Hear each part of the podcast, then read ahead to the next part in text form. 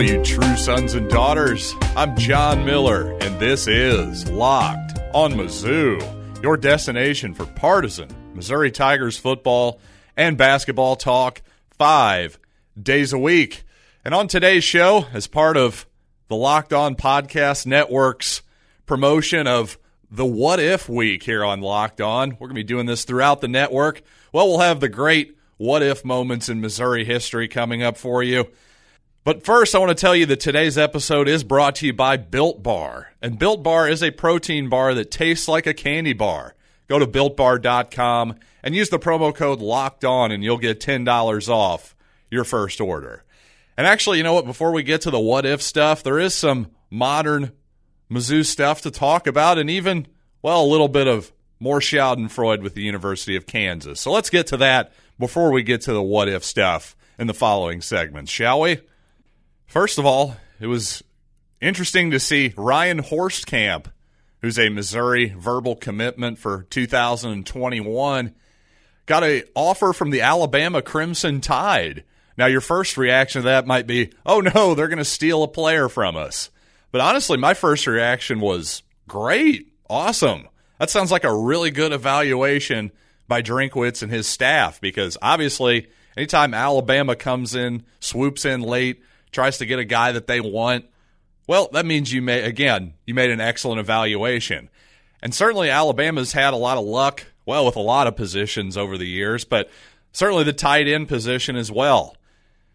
The bottom line is it sounds like Hoerstkamp, who's from Washington, Missouri, sounds like he is 100% committed to Missouri, barring some, you know, unforeseen circumstances. Who knows what that could be, but a good start for the Missouri recruiting class continues here, it looks like. And really, while you'll see some people will pick nits at this class, this seven, eight man class that we so far have, and say, well, you know, the star rankings are kind of about what they've always been for Missouri. And that's a fair point. But I think the positive side of this is that Eli Drinkwitz and his staff, again, are executing their plan. They've talked about wanting to recruit the state really hard, recruit the St. Louis area really hard. And so far, they've done exactly that. And frankly, it took during Barry Odom's first, his first really full recruiting cycle as a head coach, they didn't get a single in state player in that class, not one. So that, that's just a comparison there. Now, to be fair to Coach Odom, obviously back in 2017 you're a lot closer to the to the 2015 protests all that stuff.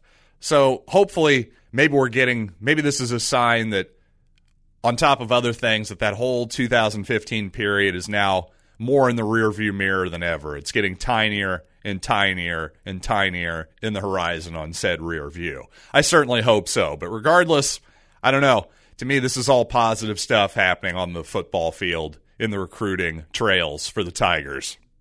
And it's been mentioned here before, but worth bringing up again. Eli Drinkwitz is now going back to essentially what was Gary Pinkel's recruiting model to some extent. And that's regional versus positional. What I mean by that is Drinkwitz is having his assistant coaches cover specific regions. So he'll assign one coach to the Dallas area, for instance. Whereas Barry Odom, instead of doing it the way, again, Gary Pinkel did it, much similarly to how Drinkwitz is doing it, he did it as a positional thing. So he would just send his, say, his defensive back coach would be the one specifically recruiting all the defensive backs, no matter what region they're in. Listen, I understand. I understand the argument for both of those methods, and I'm sure you can probably show me a blue blood program that cr- recruits positionally like that as well. But it sure seems so far that the regional method works better for Missouri for whatever reason, whatever reason, excuse me.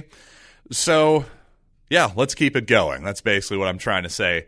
Long story short, I like especially focusing on the Dallas area once again, Texas in general. St. Louis, obviously, the talent has really improved in St. Louis in recent years. So it all makes sense to me. Again, let's keep it moving. And finally, if you're like me as a fan, you don't really want to follow every single detail of what's happening against Kansas right now, the Kansas basketball program in the NCAA. But you do want a little bit of Schadenfreude. Well, guess what? I bit the bullet and I've done some digging into this whole thing. So I'm going to give you the Cliff's Notes of what's happening over in Lawrence right now. Basically, there's this guy by the name of TJ Gassnola who works for Adidas or had worked for Adidas. Essentially, he is what would be commonly referred to as a bag man. For all intents and purposes, TJ is running around paying guys to come to Adidas schools.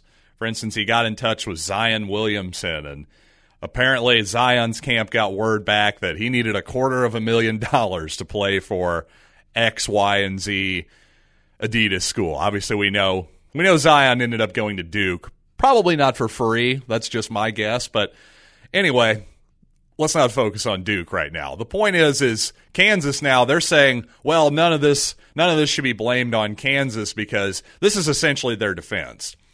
They're saying that this Gassnola guy, he's a scumbag. He's basically Lucky Luciano of sports.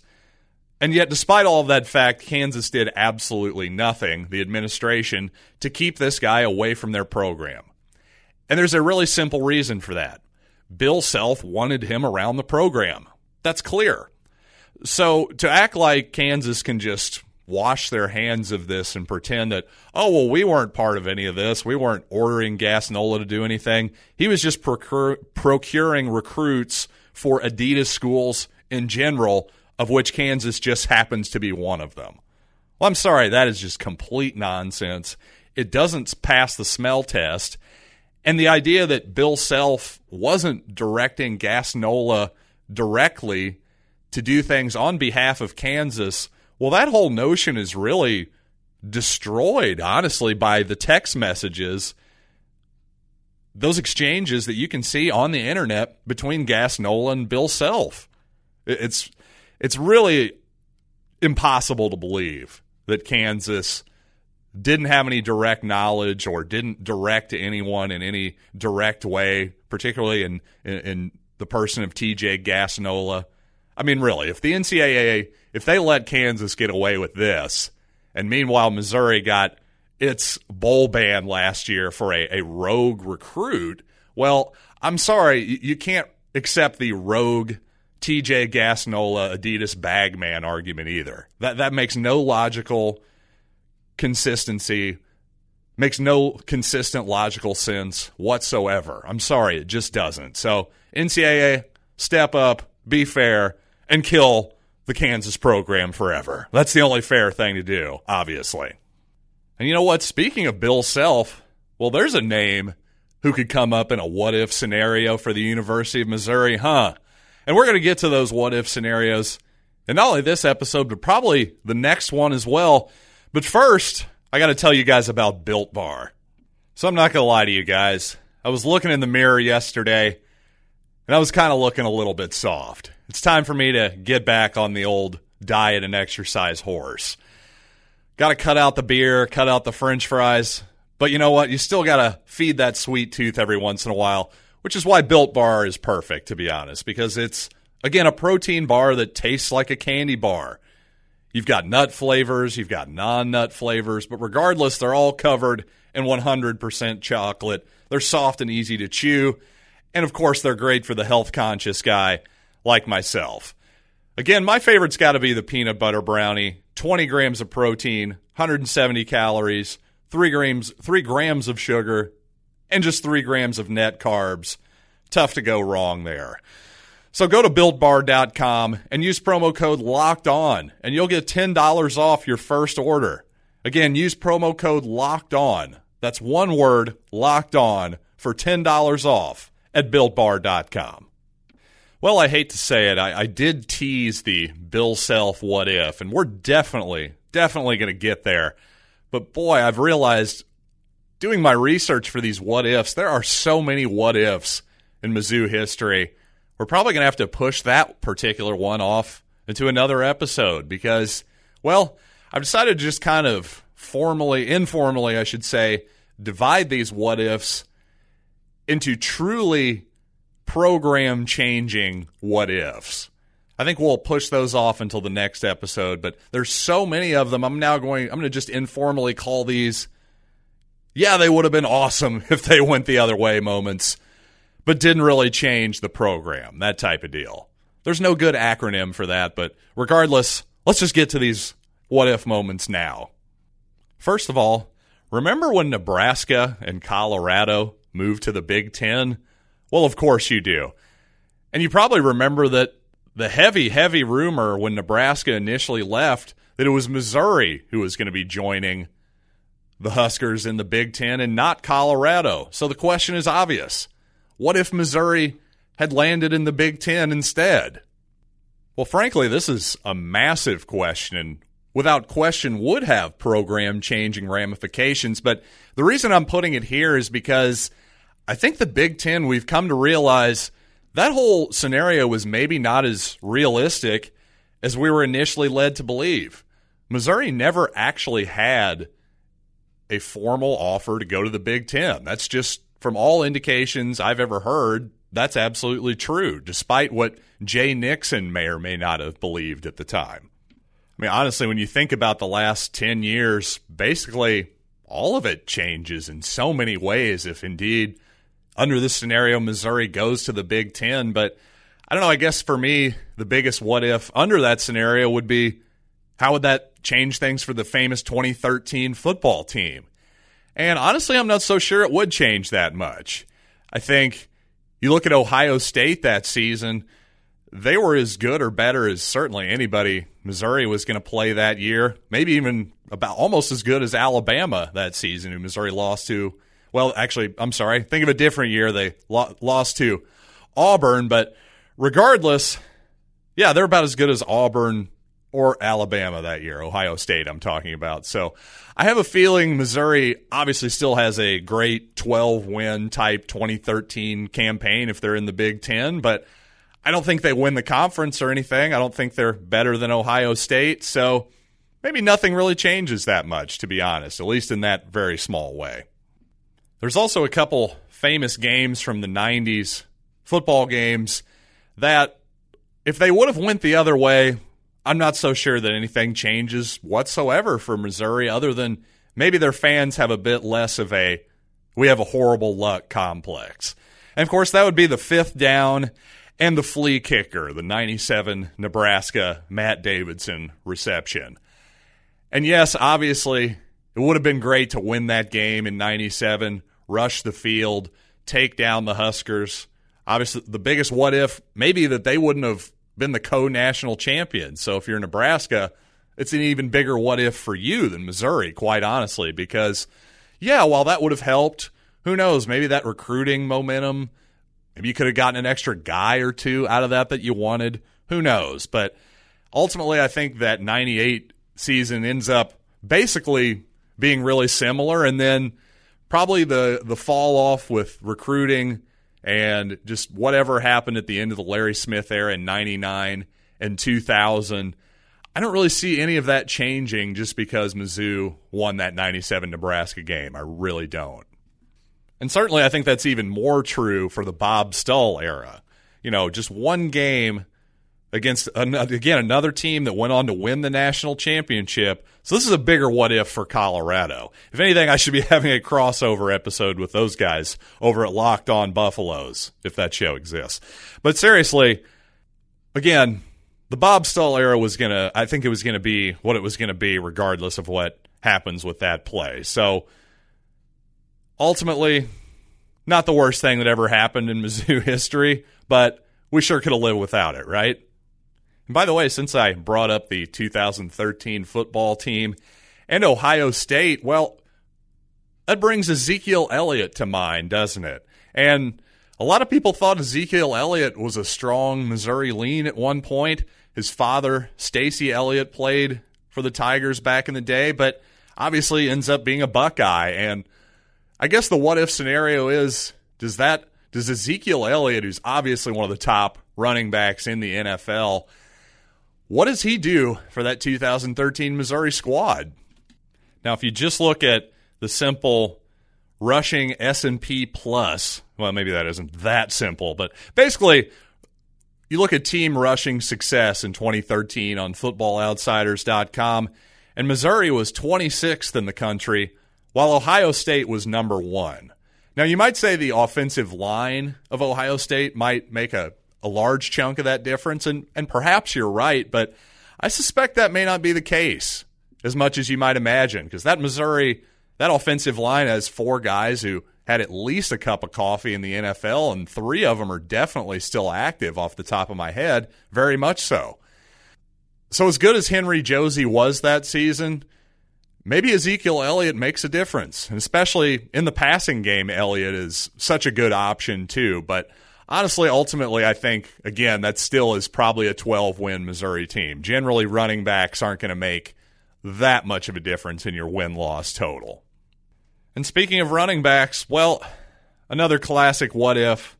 What if Tony Van Zant, who was a time who was at the time ranked the number 1 player in high school football by some, if he doesn't get hurt at a high school all-star game before he even steps foot on a Missouri campus. And again, as as much as I would have loved to look back and see the great moments of Tony Van Zant as a stud running back for Missouri. I'm still not convinced that a running back, again, would have changed the program, the outcomes of any seasons in any sort of major way that, oh, well, in retrospect, hey, Woody Widenhofer, well, he would have he would have set the world on fire if he had Tony Van Zant. I'm sorry, I just think that that program at the time had way too many problems that really were off the field in some ways, but just the mid 80s, late 80s Tigers, we needed more than a stud running back to turn that program around and return to the glory days of the 1960s, that's for sure. And you know what? We'll have more Missouri what if scenarios coming right up. I had some people on Twitter at Locked On Mizzou tweet me and say, well, what if DGB what if he doesn't lose his mind? What if he doesn't skid off the tracks? Well, I'd say that we definitely would have gotten the 2014 season out of Dorial Green Beckham, and probably that's it, right? He probably heads to the NFL after that season. But if you really look at the 2014 season, clearly DGB would have been a helpful player, but Missouri lost one close game at home to Indiana 31 to 27 I could have seen DGB making a difference there, clearly. But the rest of those games, the other two games, well, Missouri lost 34 to nothing to Georgia. Clearly, Dorial Green Beckham was not going to be tackling Nick Chubb on that day, so I'm not seeing a difference there. And finally, the SEC title game against number one Alabama, we lost 42 to 13. So again, way too much of a spread there. On the other hand, with one more victory, Missouri probably gets a little bit better of a bowl game than the Citrus Bowl on January 1st. Not a bad bowl game by any means. Missouri ended up taking down number 25 Minnesota 33 to 17, but ultimately not that big of a what if for me. It would have been fun to see one more year of DGB, but with the benefit of hindsight, not the biggest deal in the world. However, 2008 was a season that isn't thought about maybe as much as 2007, but really that team was just about as good. They really were. They were two plays away from being 11 and 1. Really, they get a stop against Kansas. One play or two goes right against Oklahoma State, and you're looking at an 11 1 team. And, well, the difference would be, and is instead of playing Oklahoma in Arrowhead Stadium, Missouri would have played Texas then in the Big 12 championship game. But of course, if you remember that game, as I do, I was actually in Austin for it, the regular season meeting between Missouri and Texas. Well, Texas stomped the Tigers pretty convincingly, let's be honest. So I'm not seeing any major changes other than, well, 11 and 1 definitely looks a heck of a lot better than 9 and 3. So we'll take that. And when Missouri would obviously have been playing in a much better bowl game than the Alamo Bowl, so against Northwestern. So that's a huge difference there. It really is. Just wanted to point out that certainly we weren't going to win the Big 12, in my opinion, by beating Texas or winning the national championship or anything. But yeah, those two plays, could we have possibly snuck into a New Year's Day bowl or a not in not just a New Year's Day bowl, but a one of the big bowls, the Sugar Bowl, the Orange Bowl, something like that. Yeah, I could see that happening for sure. And you know what? Speaking of the Orange Bowl, 1960. What happens if they if the AP takes a poll after the 1960 bowl season? Well, this is probably the simplest one to answer. Missouri probably is declared the AP national champion. It's really as simple as that. But unfortunately for the Tigers, timing is everything, and the poll was taken before these bowls were played. So no national title for your Missouri. Boo hoo. Life sucks for us sometimes. And finally, since I realize I'm running short on time here, we haven't even gotten to any basketball what ifs here. So, yeah, there's going to be more what ifs to come this week. Got to close one out about that 2007 season that I just previously mentioned, the 2007 football campaign. Well, obviously, Missouri had two losses to that season. Both were to Oklahoma, once in Norman and once in the Big 12 championship game.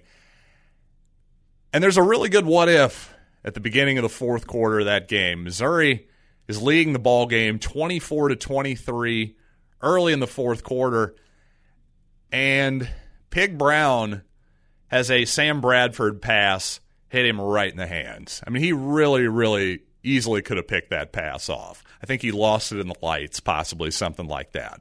Now listen, Pig Brown was tremendous in this season. I'm not trying to throw any any slander on his name whatsoever. This is just about hypothetical scenarios, right?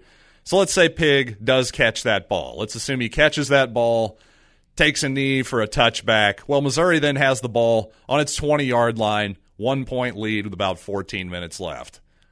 Considering the way Missouri's offense had gotten rolling at that point, there's a good chance they go down and score. And hey, let's say just magically let's say Missouri holds on to win that game.